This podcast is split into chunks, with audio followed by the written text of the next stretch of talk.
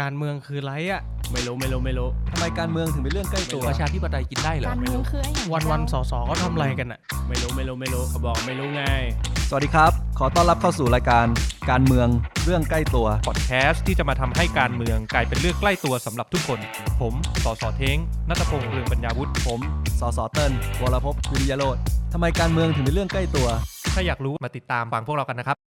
สวัสดีครับ สวัสดีครับ ทุกท่านครับ นี่ ก็กลับมาพบกันอีกแล้วนะครับ สวัสดีคุณสายฝนนะครับนี่ระหว่างรอท่านผู้ฟังกำลังตามตามๆกันเข้ามาครับ ก็ตอนนี้ก็มีเอ่อคนที่กำลังรับชมไลฟ์สดอยู่ประมาณ 16 ท่านนะครับ ทุกช่องทางเดี๋ยวรอกันอีกแป๊บหนึ่งนะครับ สวัสดีคุณลิมนะครับ คุณจามลิมใช่ไหมนะครับ ผมอ่านชื่อผิดบอกได้นะครับ ก็ตอนนี้เป็นตอนที่ 34ครับนะครับ เป็นสัปดาห์หลังจากที่เราไปก้าวไกลนำแหน่ไปด้วยกัน ที่ขอนแก่นก้าวไกลนะครับไปนำเนไปนำแหน่นำแหน่แปลว่าไปด้วยกันครับครับผม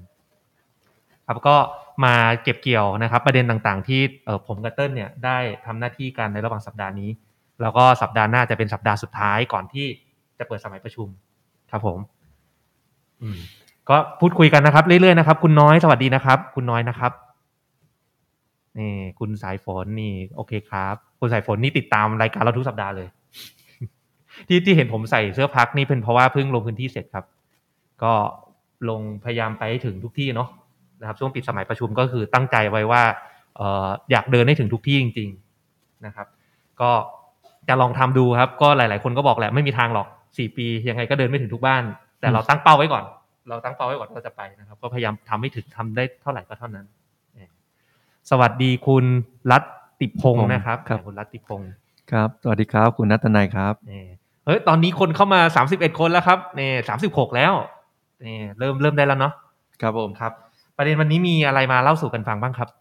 ก็อาจจะเล่าคุยกันก่อน เราครับพูดถึงประชุมใหญ่ของพรรคก้าวไกลที่ขอนแก่นครับอ่าว่าเราก็เหมือนกับไป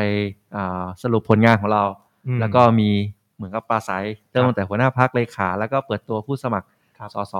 อ่าอีสานของเราอ่านะครับผมว่าพี่เทงลองลองสรุปไหมเพราะว่ามีอืมหัวหน้าเราก็อ่าเปิดตัว ครับปราศัยเนี่ยผมว่าค่อนข้างน่าสนใจเลย อืมลองพี่เทงลองเล่าให้ผู้ฟังฟังไหมครับ เอาจุดเริ่มต้นก่อน เมื่อกี้มีคุณนัทนะครับ แล้วก็คุณวิสรุตนะ คุณวิสรุตจริงๆเป็นเพื่อนผมเองนี่สมัยมัธยมนะครับ ก็หน้าม้ากันเองนะไม่ใช่ใครอื่นนะครับ ก็จุดเริ่มต้นที่เราไปตั้งเป้าที่ขอนแก่น เพราะว่าเรามองว่าเนี่ยจุดเริ่มต้นของอนาคตใหม่มันเริ่มที่นี่ครับนะถ้าทุกท่านไปลองฟังประวัติที่ไลฟ์สดที่พี่ต๋อมคุณชัยธวัฒน์นะครับเลขาธิการพรรคออกมาเล่าเนี่ยเออเขาก็จะบอกว่าจริง ๆ แล้วเนี่ย เออไปคุยกันตอนที่แกนนำจัดตั้งพรรคอนาคตใหม่เนี่ยก็คือจุดเริ่มต้นที่นู่นเคาะกันว่าจะเริ่มทำพรรคการเมืองจริงจังนะครับ แล้วก็อีกสาเหตุหนึ่งเนี่ยก็เป็นเพราะว่าชาวอีสานเนี่ยมาจะถูกคนส่วนใหญ่บอกว่าเฮ้ยคนอีสานรักใครรักจริง แล้วมีพรรคการเมือง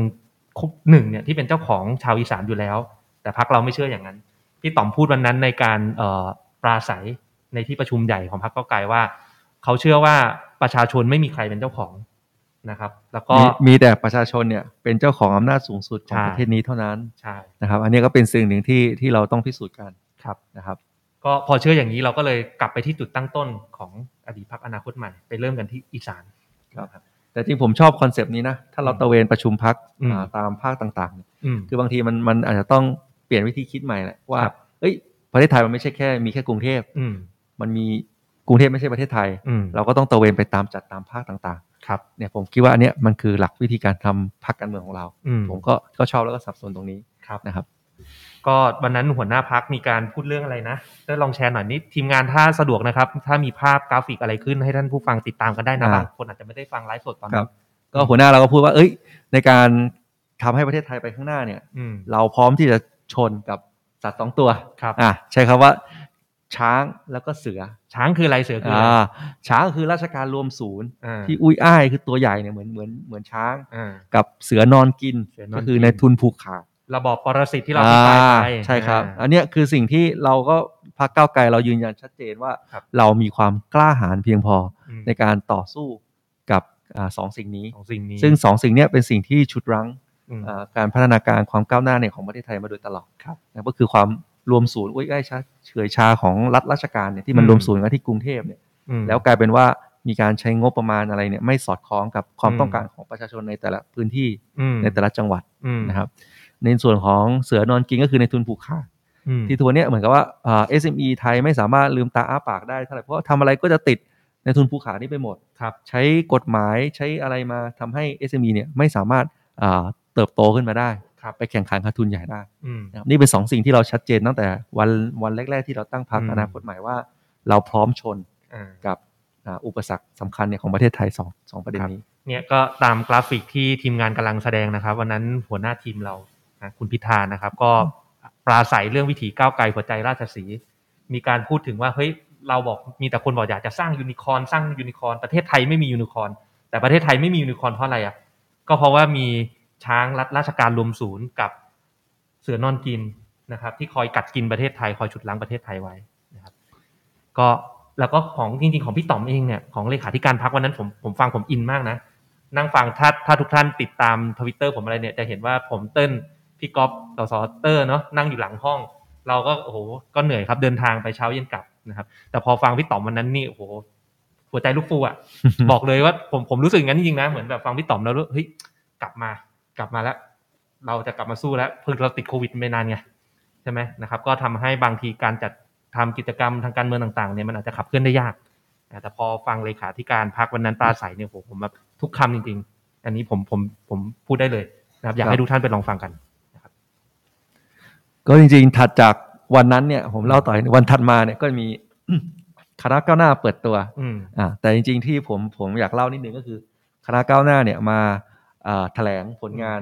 คือตอนที่เมื่อเขาชนะอ่านายกเทศมนตรีก็คือครับเทศบาลอืมนะครับได้โอกาสเนี่ยรับเลือกไปเป็นผู้บริหารเทศบาลเนี่ยครับก็มีมาโชว์ผลงานว่าแบบอย่างอืม99 วันอืมเทศบาลอาจสามารถทำแปลงประปากินได้ครับเนี่ยผมจริง ๆ ซึ่งผมฟังแล้วผมก็ก็ชอบคอนเซปต์นี้นะว่าอืมในเรื่องของท้องท้องถิ่นเนี่ยจริงๆอย่างเทศบาลเนี่ยมันใกล้ตัวมากครับถ้าบริหารจัดการดีๆ ได้โอกาสดีๆเนี่ยอืมมันสามารถพัฒนาชีวิตคุณภาพชีวิตคนเนี่ยได้เยอะมากอืมอย่างยกตัวอย่างเนี่ยปลาปลากินได้อืม คือบางคนอาจจะรู้สึกว่าเฮ้ยทำไมน้ำปลาปลาต่างจังหวัดบางที่เนี่ยเอออืมมีขุ่นบ้างมาบ้างไม่มาบ้างอะไรเงี้ยอืมเออหรือหรือว่าอย่าว่าแต่กินเลยครับเอาแค่เปิดใช้เนี่ยมันยังขุดเลยยังอะยังขุ่นเลยนะครับอ่าซึ่งต้องบอกว่าในถ้าถ้าใครก็ตามอยู่กรุงเทพอาจจะคิดว่าเอ้ยนี่มันเรามีน้ำใสตลอดมแต่พอต่างจังหวัดเนี่ยไม่ทุกหลาย ๆ พื้นที่เนี่ยมันไม่ได้มีโอกาสอย่างนั้นครับ การที่เราไปหาเสียงว่าเฮ้ยเราจะทำให้น้ำประปากินได้เนี่ยอืมแล้วใน 99 วันเราทำได้อืมผมว่ามันเป็นอะไรที่เฮ้ย มันทำได้นะ คือในศักยภาพของอืมของประเทศไทยเนี่ยครับมันพัฒนาไปถึงพัฒนาคุณภาพชีวิตเนี่ยได้ครับนะครับ ถ้าเราให้มีการกระจายอำนาจมากขึ้นอืมมีอ่าผู้บริหารที่มีความสามารถเนี่ยได้โอกาสเข้าไปครับทำงานมากขึ้นนะครับอันนี้ก็เราก็การพิสูจน์ตรงนั้นด้วยครับนะครับ ซึ่งเดี๋ยวจริงๆก็ก็คุยกับพี่เทงแล้วว่า ในรายละเอียดของน้ำประปากินได้เนี่ยไว้เดี๋ยวอืมหาสักตอนมาเล่าดูเล่าให้กันฟังอ่าเพราะว่าได้เลยผมอะมองว่ามันไม่ใช่แค่ต่างจังหวัดนะจริงๆคนกรุงเทพเองเนี่ยก็ควรจะได้รับ สิ่งนั้นนะคือประปาเนี่ยโอเคมันใสอืมมันเอ่อใช้ได้อ่าอ่าอาบน้ำได้อะไรได้อืมแต่เรายังขาดที่ไม่เหมือนกับต่างประเทศนะคือต่างประเทศเนี่ยไม่ต้องซื้อน้ำเปิดก๊อกกินเปิดก็กินก็กินอืมซึ่งมันประหยัดทั้งค่าใช้จ่ายอืมในการซื้อน้ำอืมอ่าในการไม่ต้องมีเครื่องกรองน้ำก็ไม่ต้องซื้อใช่เป็นหนึ่งใช่หลายๆหซึ่งมื่อันเนี้ยมันก็ทำให้ลดค่าใช้จ่ายลงไปมาก ซึ่งผมครัก็บคิดว่าเฮ้ยจริงคนกรุงเทพเนี่ยอืมบางทีเราอาจจะชินแล้วเราคิดว่าเอ้ยก็ ก็ซื้อน้ำกินมันก็เป็นเรื่องปกติอืมมันไม่ปกติครับอืมครับคือผมบอกเลยมันไม่ปกติครับประเทศอื่นที่ที่พัฒนาแล้วเนี่ยเขาเขาน้ำประคุณภาปาพชีวิตหมเขาดีกว่านี้เรื่องน้ำเขาดีใช่ครับดังนั้นต้นทุนชีวิตเขาก็จะต่ำกว่านี้เขาก็จะเอาเงินก้อนเนี้ยไปทำอย่างอื่นได้อืมนะครับครับก็อันเนี้ยเอาไว้มีโอกาสเดี๋ยว เดี๋ยวไว้เชิญคนที่ที่รู้เรื่องตรงนี้อย่างพี่แท็กหรืออะไรเงี้ยใช่เดี๋ยวอ่า เชิญเชิญกลางรายการเลยเดี๋ยวเดี๋ยวอ่าเดี๋ยวไปชวนมาทีหลังมาออกเอ่อชวนมาตรงล่านี้เลยทีหเดี๋ยวงเดี๋ยวเดี๋ยวเอาพี่แท็กมาออกรายการด้วยนะครับได้ครับ ก็พี่แท็กเป็นหนึ่งในพลังขับเคลื่อนสำคัญในเทศบาลอาจสามารถนะครับที่ขับเคลื่อนนโยบายต่างๆ โดยเฉพาะที่เกี่ยวข้องกับด้านดิจิตอลด้วยนะนะครับเว็บไซต์ต่างๆ ที่จะเอาพวก smart meter IoT เอามาติดขึ้นเนี่ยให้เราครับดูนะครับก็เมื่อกี้มีคุณวีรพลนะครับเพิ่งเข้ามานะครับ ก็สวัสดีคุณวีรพลแล้วก็น้องโมลิด้วยนะ อันนี้ขออภัยน้องโมลิกลางรายการอีกครั้งหนึ่งไปเจอกันที่ขอนแก่น ยังไม่มีเวลาได้คุยกันพอดีผม เห็นน้องโมลิแหละเขาทำงานเป็นอาสาสมัครอยู่ตรงนั้นนะไม่กล้าเข้าไปกวนไงเราเป็นสสเขาเป็นน้องทีมงานเนี่ยเขาทำงานเยอะกว่าเราอะเราไปนั่งเฉยๆอะเป็นร่วมงานส่วนน้องโมลีนี่ขยันขันแข็งทำตลอดก็ยังไม่อยากเข้าไปกวนเราก็เลยยังไม่ได้คุยกันเดี๋ยวมีโอกาสได้คุยกันนะครับ ก็ครับก็ผ่านเรื่องของเอ่อเรื่องของที่ขอนแก่นไปครับนะครับ เหตุการณ์สดๆร้อนๆนะครับ ที่ผ่านมาซึ่งก็เป็นประเด็นพอสมควรนะครับ ก็คือมีเรื่องของอะไรนะธนาคารตัดบัตรบัญชีธนาคารปะใช่ใช่นะครับซึ่งจริงๆอันนี้เดี๋ยวฝากทีมงานนะครับ เอากราฟิกขึ้นเนาะมีพี่เอิร์ธครับสสประกรณ์บุตรเรานะครับ ก็มีการเอ่อตั้งเป้าไว้แล้วล่ะว่าเดี๋ยวจะเอาเรื่องนี้เข้ากรรมาธิการนะครับ สิ่งที่พี่เอิร์ธพูดไว้ก็คือบอกว่าเฮ้ยอย่าโทษเหยื่อคำว่าอย่าโทษเหยื่อคืออะไร คือตามหลักเนี่ยธนาคารเนี่ยเอ่อเราไปฝากเงินกับธนาคารเนี่ย โดยหลักแล้วธนาคารจะต้องคุ้มครองเงินฝากของเราเนี่ยร้อยเปอร์เซ็น ถ้ามันหายโดยที่มันไม่ได้เป็น consent หรือความยินยอมของของผู้ฝากเงินอะยังไงคุณต้องรับผิดชอบ แต่ว่าตามกระแสข่าวหรือตามอะไรที่ผ่านมาเราจะเห็นว่าเฮ้ยหลาย ๆคนเนี่ยเวลาเรื่องของการติดตามเงินคืนหรืออะไรบางทีมันถูกโยนกลับมาเป็นภาระของของของคนฝากเงินของผู้บริโภคอะครับนะครับ ก็เป็นเรื่องเนี้ยที่เอ่อทางพรรคเก้าวไกลพยายามจะเข้าไปผลักดันไปติดตามในกรรมาธิการต่อ ผมผมอัปเดตพี่เพ่งแล้วกันก็คือจริง ๆ วันเนี้ยอ่าผมก็ประชุมกรรมธิการการเงินการคลังอืมนะครับ ก็มีการพูดอ่าประเด็นนี้ด้วยอืมก็คือในสัปดาห์หน้าคือพุธหน้าเนี่ยเราจะเชิญธนาคารแห่งประเทศไทยเนี่ยอืมเข้ามาหารือเรื่องนี้แน่นอนครับนะครับเพื่อเป็นการยืนยันกับอืมอ่าผู้ฝากเงินทุกคนว่าเฮ้ยอืมเราฝากเงินเข้าไปเนี่ยมันมันต้องได้ทุกคุ้มครองนะอืมถ้าเกิดเหตุการณ์แบบนี้เนี่ยทุกคนควรจะต้องได้รับการชดเชยอืมอันเนี้ยมันจะทำให้ทุกคนสบายใจแล้วรู้สึกว่าเอ้ยฉันเชื่อมั่นในธนาคารก้าวไปฝากเงินได้ เพราะว่าครับมันมีการคุ้มครองอยู่อืมนะครับ อันนี้ก็ก็รับรับเรื่องมาจากที่อ่า พี่พี่เอิร์ธอืมอุปกรณ์สสปกรณ์วุฒิเนี่ยมีการพูดถึงเรื่องนี้ไปอืมซึ่งจริงๆคำชี้แจงที่เราเห็นตามหน้าข่าวที่บอกว่าเฮ้ยบางทีมันเป็นธุรกรรมที่แบบเหมือนไปสมัครตัดบัตรอะไรไว้แล้วลืม แล้วเขาก็เลยตัดต่อเนื่องทุกเดือนทุกเดือนเนี่ย ผมว่าคือถ้ามันเกิดแค่เคสสองเคสเนี่ยยังพอรับฟังได้นะ แต่นี่คือมันเกิดหลาย ๆ เคสมากๆจนแบบเฮ้ยมันเชื่อได้ว่ามันมีฟรอดหรือมันมีการแบบโกงเกิดการทุจริต เกิดการแฮ็กระบบในนั้นหรือเปล่า ซึ่งตรงเนี้ย ปล่อยให้เป็นภาระหน้าที่ของลูกค้าธนาคารแต่ละคนไปติดตาม มันไม่รู้หรอก เราไม่รู้ตัวระบบหรอกว่ามันทำงานยังไงแต่ไอคนที่มันเซ็นทรัลไลซ์ข้อมูลทั้งหมดอะแบงก์แต่ละแบงก์ใช่ไหมครับ ที่จะไปติดตามกับทางวีซ่าได้ด้วยนะ อย่างเงี้ยเขาเป็นคนเซ็นทรัลไลซ์ข้อมูลทั้งหมดเขาเห็นธุรกรรมทั้งหมดว่ามันเกิดเหตุการณ์ผิดปกติเกิดขึ้นหรือเปล่า แบบนี้สามารถทำได้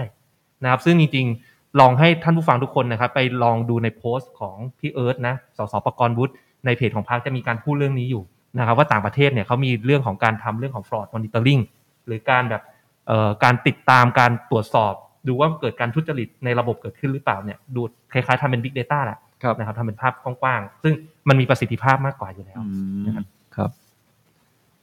ก็เป็นอีกประเด็นหนึ่งที่ผ่านไปนะครับเติ้ลเองวันนี้ตอนบ่ายมาเห็นทำงานหนักพอสมควรเนอะประชุมตลอดทั้งบ่ายหรือทำเรื่องอะไรอยู่อ๋อพอดีเอ่อบ่ายวันนี้ได้รับเชิญจาก สคบครับนะครับสมาคมสมัยสำนักงานคณะกรรมการคุ้มครองผู้บริโภคอืมในการให้ความเห็นเรื่องการปรับร่างสัญญาเช่าซื้อครับอ่าผมว่าเรื่องเนี้ยเดี๋ยวถ้าถ้าเล่าเล่าในรายละเอียดหน่อยก็คือว่าช่วงโควิดที่ผ่านมาเนี่ยอย่างที่บอกว่ามันมีวิกฤตหนี้เกิดขึ้นครับใช่ไหมครับแล้วเช่าซื้อเนี่ยเป็นกลุ่มที่ถูก เรียกว่ามีการร้องเรียนเนี่ยเยอะอันดับต้นๆเลยอืมนะครับเพราะว่าเช่าซื้อนี่ต้องบอกว่าสัญญามันมันค่อนข้างเหมือนกับสิทธิ์มันอยู่ที่ที่เจ้าหนี้ ครับเยอะกว่าลูกหนี้เยอะมากอืมเหตุผลหนึ่งก็เพราะว่ามันไม่ได้อยู่ภายใต้กำกับแบงก์ชาตินะอืมอันนี้ก็แปลกดีอืมนะครับมันเป็นสินเชื่อเช่าซื้อเนี่ยมันยังนับเป็นอยู่ในอ่าสำนักงานคณะกรรมการคุ้มครองผู้บริโภคอยู่ครับแล้วเนี่ยมันอยู่นอกเหนือการกำกับแบงก์ชาติละปกติแต่ยแบงก์ชาติก็ช่วงโควิดเนี่ยแบงก์ชาติเขาก็มาดูแลของพวกอืมอ่าบัตรเครดิตสินเชื่อ SME สินเชื่อบ้านอะไรเนี่ยเข้ามีมาตรการรองรับหมดครับแต่พอเป็นเรื่องเช่าซื้อเนี่ยมันอยู่นอกอำนาจแบงก์ชาติอืมดังนั้นมันก็เลยมีประเด็นค่อนข้างเยอะอืมนะครับก็มีการกดดันร้องร้องเรียนกันมาอืมทางทางผมทางพรรคอะไร ครับผมก็ได้มีโอกาสในการไปพิปรายในสภาด้วยนะอืมว่าเฮ้ยสคบเนี่ยควรต้องเข้ามาดูเรื่องนี้อืมนะครับ ซึ่งอันเนี้ย to be fair ผมก็ก็ชื่นชมเลยนะอืมพอมีการพูดอ่าประชาชนร้องพูดถึงจำนวนมาก ผมไปพูดในสภาด้วยเขาก็หยิบขึ้นมายกร่างเลยอืมในการแก้ไขให้เนี่ยให้มันเป็นธรรมมากขึ้นอืมนะครับ ซึ่งมันแน่นอนมันมันมันไม่ใช่มีแค่ผมนะมันมีอืมหลายฝ่ายมันมีแม้กระทั่งทีมที่เขาดูแลเรื่องอ่าสิทธิ์ของลูกหนี้ของแบงก์ชาติเองครับหรือแม้กระทั่งสมาคมลูกหนี้เองเนี่ยเขาก็อืมพยายามขับเคลื่อนกันเรื่องนี้อืม นะครับจนมาถึงเป็นร่างทุกวันนี้อืมมันก็ก็เลยเหมือนกับเชิญอ่าแล้วก็ได้มีโอกาสเข้าไปให้ความเห็นครับนะครับผมว่ามันมันมีสาระสำคัญเนี่ยอยู่สามประเด็นเดี๋ยวลองเล่าให้ท่านผู้ฟังฟังแล้วกันอ่าคือเริ่มแรกก่อนเนี่ยคือเขาขยายความคุ้มครองเนี่ยจากเดิมเนี่ยครับ คืออ่าอย่างที่บอกว่าเช่าซื้อมันไม่ได้อยู่ที่แบงก์ชาติอืมอ่าแต่แต่ตอนอยู่สคบมันก็ไม่ครอบคลุมทุกทุกทุกรถนะครับตอนนี้เขาขยายไปถึงยังอ่ารถไถเกษตรรถอืมรถรถจักรเครื่องจักรเกษตรอืมคือที่ผ่านมาเนี่ยมันไม่ได้อยู่ไม่ได้อยู่ภายใต้ เอ่อเหมือนกับสัญญามาตรฐานคือแล้วแต่เจ้าหนี้กับลูกหนี้ไปตกลงกันครับ ซึ่งแน่นอนแหละทุกคนก็รู้ว่าอำนาจต่อรองเจ้าหนี้กับลูกหนี้เนี่ยมันไม่เท่ากัน อืมดังนั้นที่ผ่านมาสัญญาเนี่ยมันก็อยู่ที่เจ้าหนี้เลยว่าเจ้าหนี้จะตั้งยังไงครับถูกไหมครับ พอสัญร่างสัญญาเนี่ยจะพยายามเอาเรื่องร่วงเรื่องของพวกรถจากรกลการเกษตรเนี่ยเข้าไปอยู่ด้วยอืมแต่สิ่งที่ยังสิ่งหนึ่งที่ยังไม่อยู่ร่วมนะครับ ก็คือรถแท็กซี่อืมซึ่งในในวันเนี้ยก็มีอ่าตัวแทนจากแท็กซี่เนี่ยพยายามสื่อสารแล้วเฮ้ย คุณได้โปรดเอาได้โปรดเลยแหละอืมซึ่งผมก็เห็นด้วยมากนะเอาอืมแท็กซี่เนี่ยเข้าไปอยู่ใน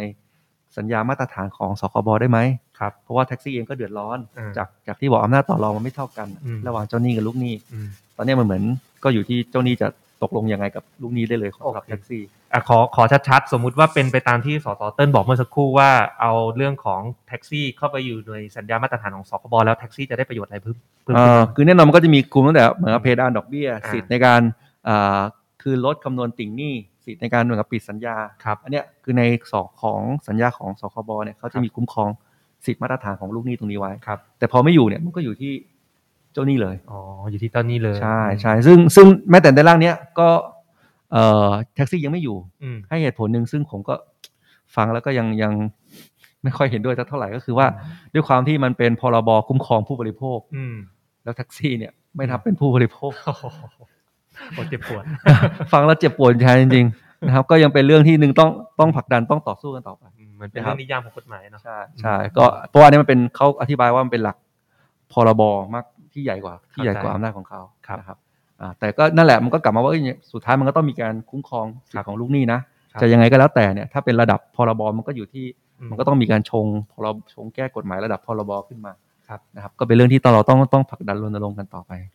ยังไงก็ฝากถึงกลุ่มเครือข่ายพ่อแม่พี่น้องชาวเอ่อแท็กซี่ทุกคนนะครับครับ ถ้าได้ยินตรงนี้อยู่ท่านใดที่มีปัญหาเกี่ยวกับเรื่องของสัญญาเช่าซื้อต่างๆ อย่างที่ครับสสเติ้ลได้นำเสนอไปเมื่อสักครู่นะครับช่วยกันส่งเสียงเรียกร้องออกมานะครับ การขับเคลื่อนในสภาเนี่ยดันแต่สสโดยเฉพาะสสฝ่ายค้านอะดันในกรรมาธิการเสนอร่างไปโดนตีตกโดนปัดตกมันอะมันไม่เคยไปไหน แต่มันต้องอะไรก็ตามที่มันเกิดจากแรงขับเคลื่อนนอกสภาเข้ามาอย่างเรื่องของร่างแก้ไขรัฐธรรมนูญเราเห็นชัดที่สุด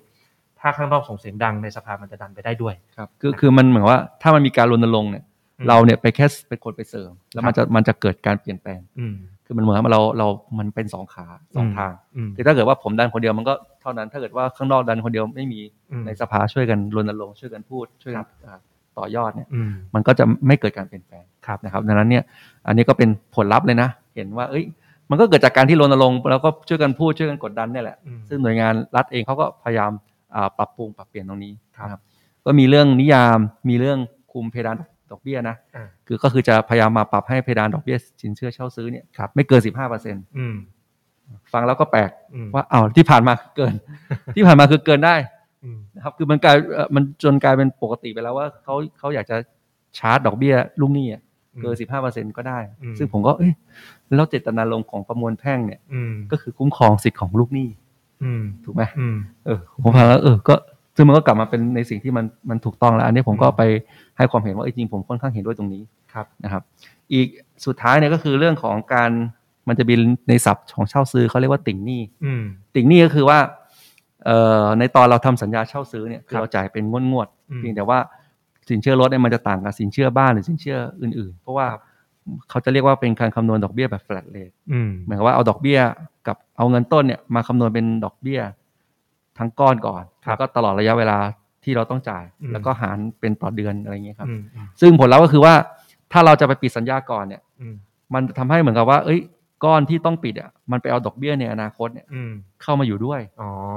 อ่าอ่าซึ่งอันนี้มันก็คือความไม่เป็นธรรมละอันนี้ก็คือกำลังจะแก้ว่าถ้าขอปิดก่อนไอ้ดอกเบี้ยอ่าข้างหลังไม่เกี่ยวแล้วอ่ามามาเขาแค่บอกว่ามันต้องได้ส่วนลดเยอะขึ้นอ๋อต้องคือได้จากเดิมเนี่ยส่วนลดเยอะได้ส่วนลดดอกเบี้ยเนี่ยห้าสิบเปอร์เซ็นต์อืมในในร่างเนี่ยก็จะพยายามปรับขึ้นไปเป็นแปดสิบเปอร์เซ็นต์อืมซึ่งจริงๆต้องบอกว่า ผมเองเนี่ยก็ให้ความเห็นอันหนึงไปว่าครับเอะปัญหาเนี่ยมันไม่ใช่มันไม่ใช่ปัญหาไม่ใช่อยู่ที่สัดส่วนครับปัญหาอยู่ที่วิธีการคำนวณครับ ว่าเราไปเอาคำเอาดอกเบี้ยในอนาคตเข้ามาคำนวณเนี่ยมันเลยอ่าเป็นปัญหาอ่าถ้าเราปรับเป็นเหมือนสินเชื่อบ้านอะครับคือลดต้นลดดอกก็คือคิดเฉพาะเอ่อเงินต้นกับดอกเบี้ยที่มันผ่านมาแล้วครับดอกเบี้ยในอนาคตอะอย่าอย่าเอาเข้ามารวมด้วยอ่าเข้าใจอันเนี้ยมันมันเป็นจะเป็นประโยชน์กับทั้งเจ้าหนี้กับลูกหนี้ครับคือไม่ต้องมาไม่ต้องมาคุยกันว่าเลขห้าสิบมันน้อยไปมันต้องเป็นเลขเจ็ดสิบอะไรเงี้ยอืมอืมอ่าซึ่งผมว่ามันก็สู้ปรับวิธีคำนวณดอกเบี้ยให้มันตรงไปตรงมาไปเลย ครับ อ่า ครับ คุณทับแสง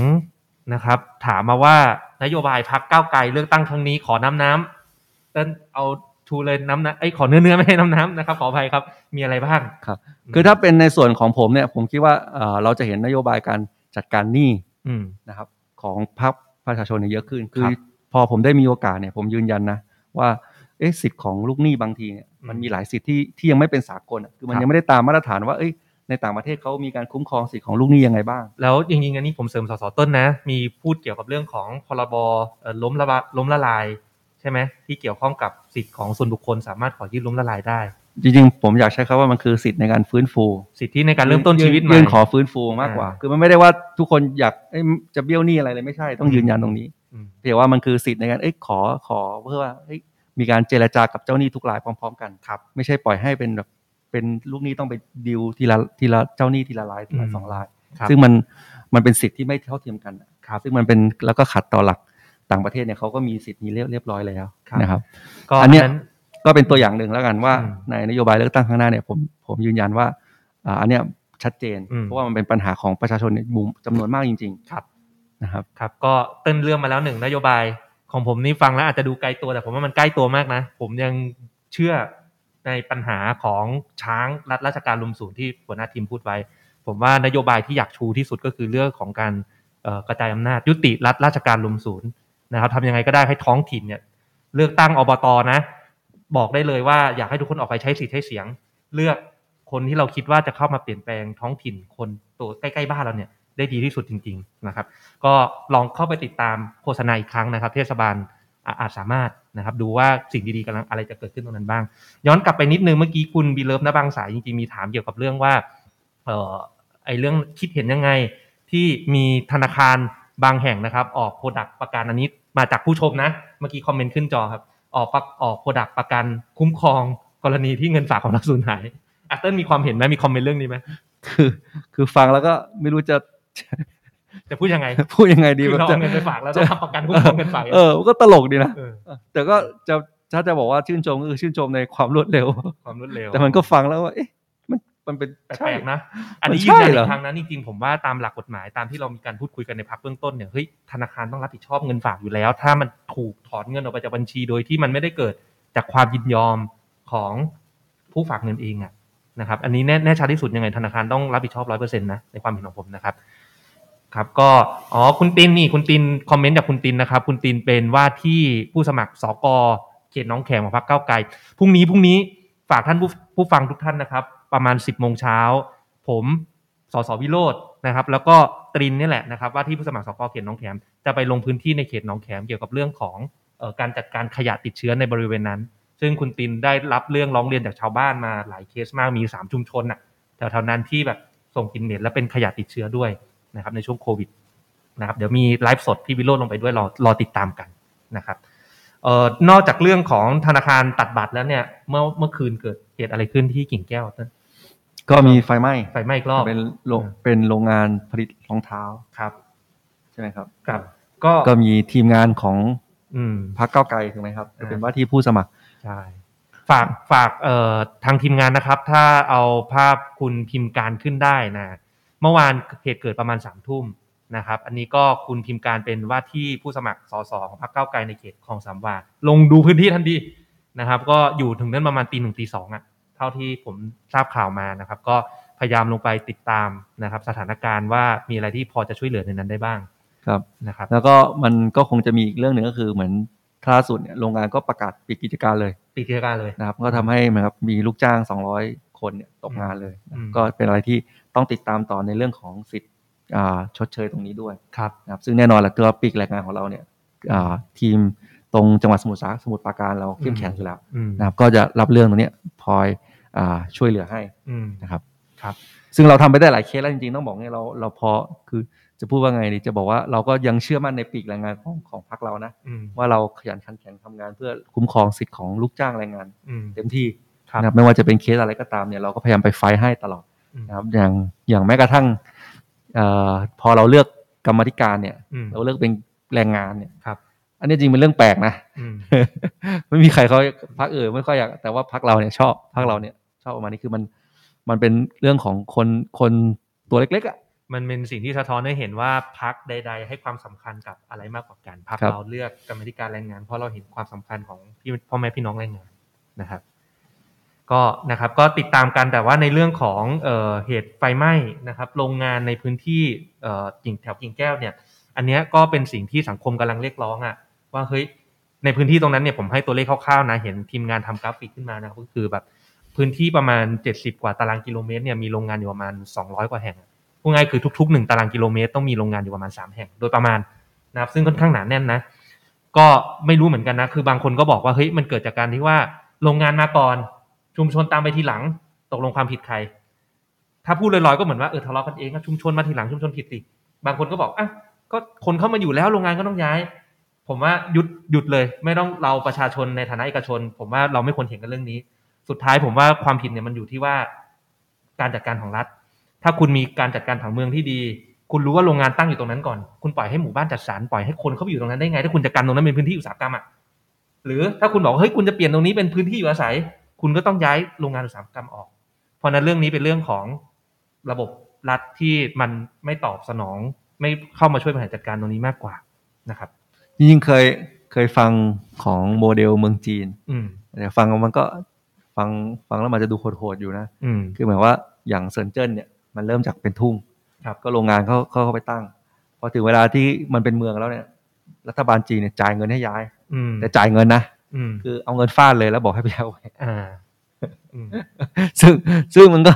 ก็จะฟังดูแล้ว เอ้ยเขาก็มีอำนาจเด็ดขาดอย่างนั้นดีอืมแต่ในขณะเดียวกันเขาก็เขาก็แฟร์นะที่ว่าอืมเออมันก็มีจ่ายเงินด้วยอืมอ่าแล้วแต่มันซึ่งแน่นอนแหละมันก็ผมว่ามันก็มันถึงอย่างเงี้ยมันถึงจะไปกันได้ครับก็คือว่าอยากจะให้เมืองมันก็พัฒนาไปด้วยอืมในขณะเดียวกันเอกชนเองก็ไม่ได้ไม่ได้ถูกเอาเปรียบมากครับอะไรอย่างเงี้ยเป็นต้นนะครับอืมสุดท้ายมันก็กลับมาเรื่องการผังเมืองแหละครับว่าเราต้องการออกแบบเมืองของเราเนี่ยอืมอ่าให้มันมีการวางแผนว่าเป็นโซนไหนโซนไหนโซนไหนอืมนะครับครับ ก็ทางเอ่อคุณบีเลิฟก็มีการบอกมานะครับ ว่าอยากให้สสในพื้นที่ดูแลเรื่องความปลอดภัยและมาตรฐานโรงงานนะครับ จริง ๆ พี่วุฒินันท์นะครับ วันนั้นผมก็มีไปกับพี่วิโรจน์อีกเหมือนเดิมแหละไปที่สมุทรปราการนะครับ มีการจริงแต่จริง ๆ วันนั้นจัดเรื่องของเอ่อเขตไฟไหม้กิ่งแก้วครั้งที่แล้วนะครับ ไม่ไม่ใช่เคสนี้นะก็มีการพูดถึงตัวพรบโรงงานเหมือนกันนะครับ ที่ฉบับใหม่ที่แก้ไขมาล่าสุดเนี่ย เออมันเหมือนมีเงื่อนไขที่ทำให้โรงงานขนาดเล็กเนี่ยไม่จำเป็นต้องถูกตรวจสอบมาตรฐานอย่างเป็นประจำนะครับก็อันนี้รับรับรู้รับทราบแล้วครับ ก็จะผลักดันให้เกิดการแก้ไขตรงนี้ต่อไปนะครับโอเค ในเรื่องของออการลงพื้นที่ช่วงนี้นะครับ ผมเองก็มีการออกแคมเปญเรื่องที่ว่าไปให้ถึงก่อนยุบสภา บางทีหลาย ๆ ท่านอาจจะเข้าใจผิดนะครับ มีคอมเมนต์เข้ามาเยอะบอกว่าจะยุบแล้วหรอจะยุบแล้วหรอจริง ๆ ก็เราผมไม่ได้รู้หรอกฮะว่ามันจะยุบไม่ยุบนะแต่ก็ตั้งเป็นแคมเปญไว้ก่อนนะว่า เราเป็นสสอยู่ในตำแหน่งแล้วอะนะครับ ก็พยายามที่จะเข้าไปพบปะพี่น้องประชาชนให้มากที่สุดตราบใดที่ยังมีเวลาอยู่ก่อนที่จะเลือกตั้งใหม่ครั้งหน้านะครับ เพราะว่าหลาย ๆ ครั้งเวลาลงไปในพื้นที่เนี่ย ผมก็ได้ยินพอสมควรซึ่งเข้าใจนะในมุมประชาชนก็จะบอกว่าโหนักการเมืองส่วนใหญ่ก็มาแค่ช่วงเลือกตั้ง แล้วก็หายไปเลยเลือกตั้งอีกทีมาใหม่สิปีค่อยเจอกันใหม่นะครับ เราก็พยายามจะสะท้อนให้เห็นว่าการทำหน้าที่ผู้แทนบางทีก็ ก็ต้องลงไปหาประชาชนรับฟังปัญหาอย่างสม่ำเสมอนะครับ ก็คือเป็นที่มาที่ไปของแคมเปญนี้แหละนะครับก็วันนี้นะครับ ก็ไปลงที่หมู่บ้านเพชรมณฑลกับหมู่บ้านสวนสายสองมาแถวนครลุง ยังเหลืออีกหลายที่นะนะครับ ถ้าทุกท่านจะดูว่าสสเท้งนะครับ ไปลงที่ไหนมาบ้าง บางแค40 กว่าตารางกิโลเมตร ไปทั่วหรือยัง ซึ่งยังไม่ทั่วนะนะครับ เข้าไปดูในเพจผมได้นะครับมีการแปะลิงก์ไว้พินพินโพสต์ไว้บนสุดเลย จะมีครับลิงก์กดเข้าไปแล้วเปิดใน Google Map มันจะเห็นเลยว่าเออผมลงไปเยอะมากน้อยเท่าไหร่แหละนะครับ แต่ช่วงนี้ไปลงพื้นที่มาก็ส่วนใหญ่ได้รับวัคซีนหมดแล้วนะครับ จากการสอบถามนะครับ ชาวบ้าน อืมก็ตอนนี้เอ่อคนยังติดตามชมไลฟ์สดของเราอยู่สามสิบกว่าคนนะ ยอดยังไม่ลงเลยนะเติ้ลครับเออก็ถ้าเกิดว่าใครมีความเห็นยังไง คุยกันได้ครับครับผ่านกันเข้ามาที่คอมเมนต์เลย แล้วก็หรืออยากให้เราเล่าอะไรในตอนนั้นนะก็ก็คอมเมนต์กันมาได้ใช่นะครับนะครับ ก็เหมือนเดิมครับวันนี้จริง ๆ เรื่องที่เตรียมมาก็ไม่ได้มีอะไรมากนะครับ ก็มีประมาณเท่านี้วันนี้ก็ตอนนี้ก็เข้าช่วงชวนคุยแล้วแหละนะครับ วันนี้เห็นข่าวหนึ่งว่าเดี๋ยวจะขึ้นค่าทางด่วนอ๋อเออใช่ใช่ใช่ใช่ตอนนั้นแต่ซึ่งมันคือทางด่วนตรงสายฝั่งทนใช่ไหมครับอ่าสายสีรัฐขึ้นสิบห้าบาทอืมโอ้โหฟังแล้วโหดตอนเห็นข่าวแล้วโอ้อืมตกใจเลยแบบเอ้ยห้าปีแล้วเหรออืมขึ้นสิบห้าบาทนี่โอ้โห นี่ก็เป็นผลจากการที่ คือเราปล่อยให้เอกชนเนี่ยเขาเหมือนกับเหมาต้นทุนไปหมดแล้วก็ตกลงตกลงเงื่อนไขกันอ่าที่ว่าสามสู่ห้าปีเนี่ยขึ้นขึ้นได้ทีละสิบห้าบาทนี่ผมว่าเยอะมากนะอืมเห็นแล้ว น้ำมันก็ขึ้นไปแล้ว ค่าครับทางด่วนก็ขึ้นอีกอืมขึ้นทุกอย่าง ครับ เอ่อน้องโมลีส่งเข้ามาบอกว่าอยากให้เล่าเกี่ยวกับการจัดการผังเมืองครับ อันนี้อืมอาจจะขอเวลาทำกันบ้านหลายวันหน่อยนะครับ น้องโมลีเพราะว่าผมไม่ใช่ผู้อันชี่ยวนี้ชาญเรื่องท่าไหอันนี้เรื่องใหญ่จริงๆครับเรื่องใหญ่นี่เรื่องใหญ่อืมมีแค่เคสหมู่บ้านปาราวีในเขตบางแคนั่นแหละครับ ที่ที่เกี่ยวกับเรื่องผังเมืองนะครับ ก็ตอนนี้อัปเดตอีกครั้งหนึ่งก็คือมีการยื่นร้องไปที่ศาลปกครองเรียบร้อยแล้วนะครับ ว่าเอ่อเจ้าหน้าที่รัฐเนี่ยมีการออกใช้เขาเรียกคำสั่งทางปกครองนะภาษาทางกฎหมาย ใช้คำสั่งทางปกครอง เพื่อออกใบอนุญาตก่อสร้างนะครับโกดังสินค้าข้างหมู่บ้านปาราวีเนี่ยผิดกฎผิดผิดเจตนารมณ์ของกฎหมายหรือเปล่านะครับ ซึ่งออพอเรื่องเข้าสู่กระบวนการศาลรัฐมนูญก็กำหนดไว้ว่านิติบัญญัตินะครับสสเนี่ยเข้าไปยุ่งไม่ได้แล้วกรรมธิการเรียกมาสอบเพิ่มไม่ได้แล้วนะครับ ก็ปล่อยไปเป็นกระบวนการของกฎหมายต่อนะครับ ก็จริงๆเมื่อกี้ก่อนเข้ารายการผมมีได้รับแจ้งมาจากหลวงพี่อ้นนะครับ